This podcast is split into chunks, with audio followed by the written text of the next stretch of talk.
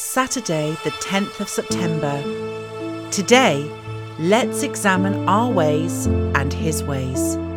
Psalm 37, verse 23 to 24 says, The Lord directs the steps of the godly, He delights in every detail of their lives. And though they stumble, they will never fall, for the Lord holds them by the hand.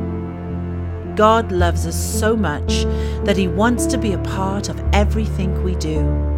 He guides us towards environments and situations where He can walk with us in His will. But a life doing things our way hinders that intimacy of relationship with Him. When a door shuts and what we want doesn't happen, He has something better for us prepared. He knows us better than we know ourselves, and He is always wanting to lead us into all truth and good things. If things don't happen, they are not right for us, and He is always ready at that moment to show us the better way.